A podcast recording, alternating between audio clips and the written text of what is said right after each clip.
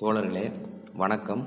சென்னை சேத்துப்பேட்டு வஉசி இளைஞர் கழகம் சார்பில் நடைபெற்ற நூல் நிலைய வாசக சாலையினை திறந்து வைத்து தந்தை பெரியார் அவர்கள் ஏழு பதினொன்று ஆயிரத்தி தொள்ளாயிரத்தி நாற்பத்தி எட்டில் ஆற்றிய உரை கம்பராமாயணத்தை பற்றி சில கேள்விகள் கேட்கப்பட்டன.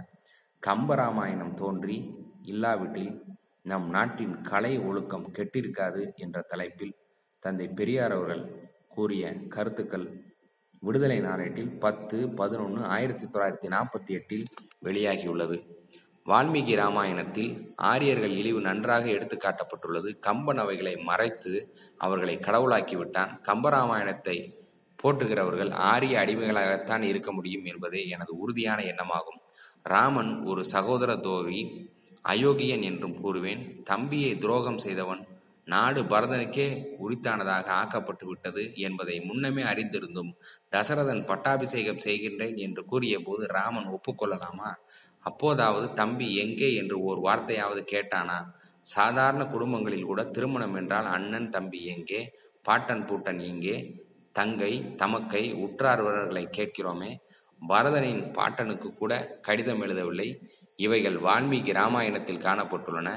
பரதன் வருவதற்கு முன்னதாகவே பட்டாபிஷேகம் செய்துவிட வேண்டும் என்று தசரதன் அவசர அவசரமாக நாள் பார்த்த போதும் கூட ராமன் ஏன் என்று தடுத்திருப்பானா? இந்த சூழ்ச்சியை வேலைக்காரி அறிந்து கொண்ட பிறகல்லவா? பரதனுடைய தாய்க்கு உண்மை தெரிய வந்தது. இது எவ்வளவு படுமோசம். மகளை துரோகம் செய்வதும் தம்பியை துரோகம் செய்வதும் மட்டுமல்ல ராமாயணத்தில் இருப்பது ஒருவனுக்கு அறுபதாயிரம் பொண்டாட்டிகள். சென்னை நகர கார்ப்பரேஷன் கூட போதாது இக்குடும்பத்துக்கு. இந்த அக்கிரமத்தை மகா யோகியன் என்று குறிப்பிடும் ராமனாவது கேட்டானா அவன் எப்படி கேட்க முடியும்? ஒரு பெண்ணின் மார்பையும் மூக்கையும் மானமின்றி அறுக்க துணிந்தவனுக்கு பெண்ணின் பெருமையை பற்றி என்ன தெரிந்திருக்க முடியும்? இப்பேற்பட்ட காட்டு மிராண்டிகளை கடவுள் என்று கூறும் கம்பன் பித்தலாட்டக்காரன் இல்லாமல் வேறு எவனாக இருக்க முடியும்? அதே போன்று அவன் எழுதி வைத்த ராமாயணத்தை போற்றி திருந்தவர்கள் கம்பனின் பித்தாட்ட பித்தலாட்டத்திற்கு துணை புரிகிறவர்கள் என்பதில்லாமல் எந்த வகையில் அவர்களை மக்கள் யோகியர்களாக கருத முடியும் என்று கேட்கிறேன்.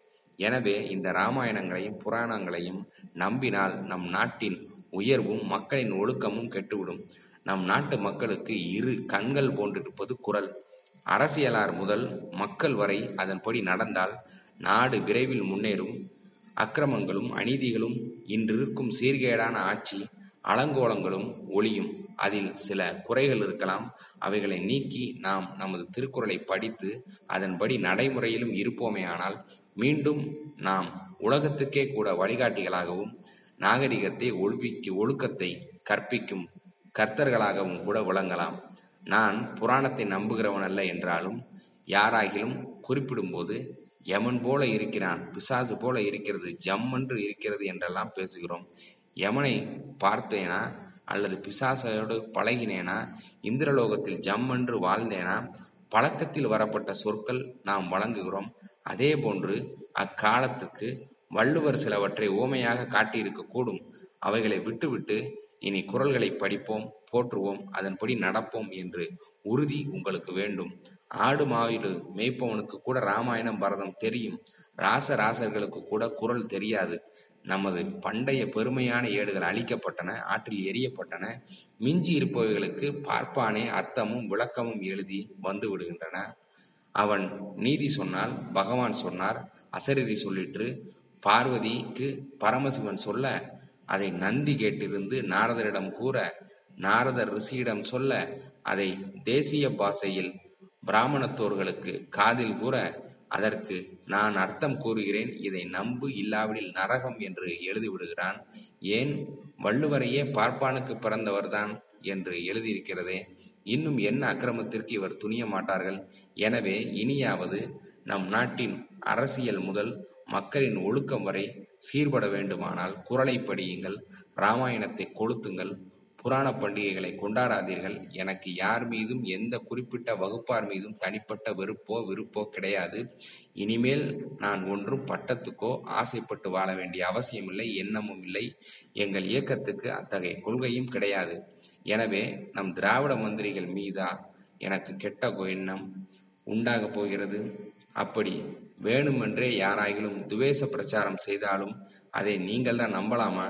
நமது மக்களுக்கு நாடும் மந்திரிகளும் உள்ளபடியே தன்மானம் பெற்று எவருக்கும் அடிமைப்பட்டிருத்தல் கூடாது என்பதற்காகவே இவைகளை எடுத்து கூறி வருகிறோம். ஒன்று மட்டும் உறுதி.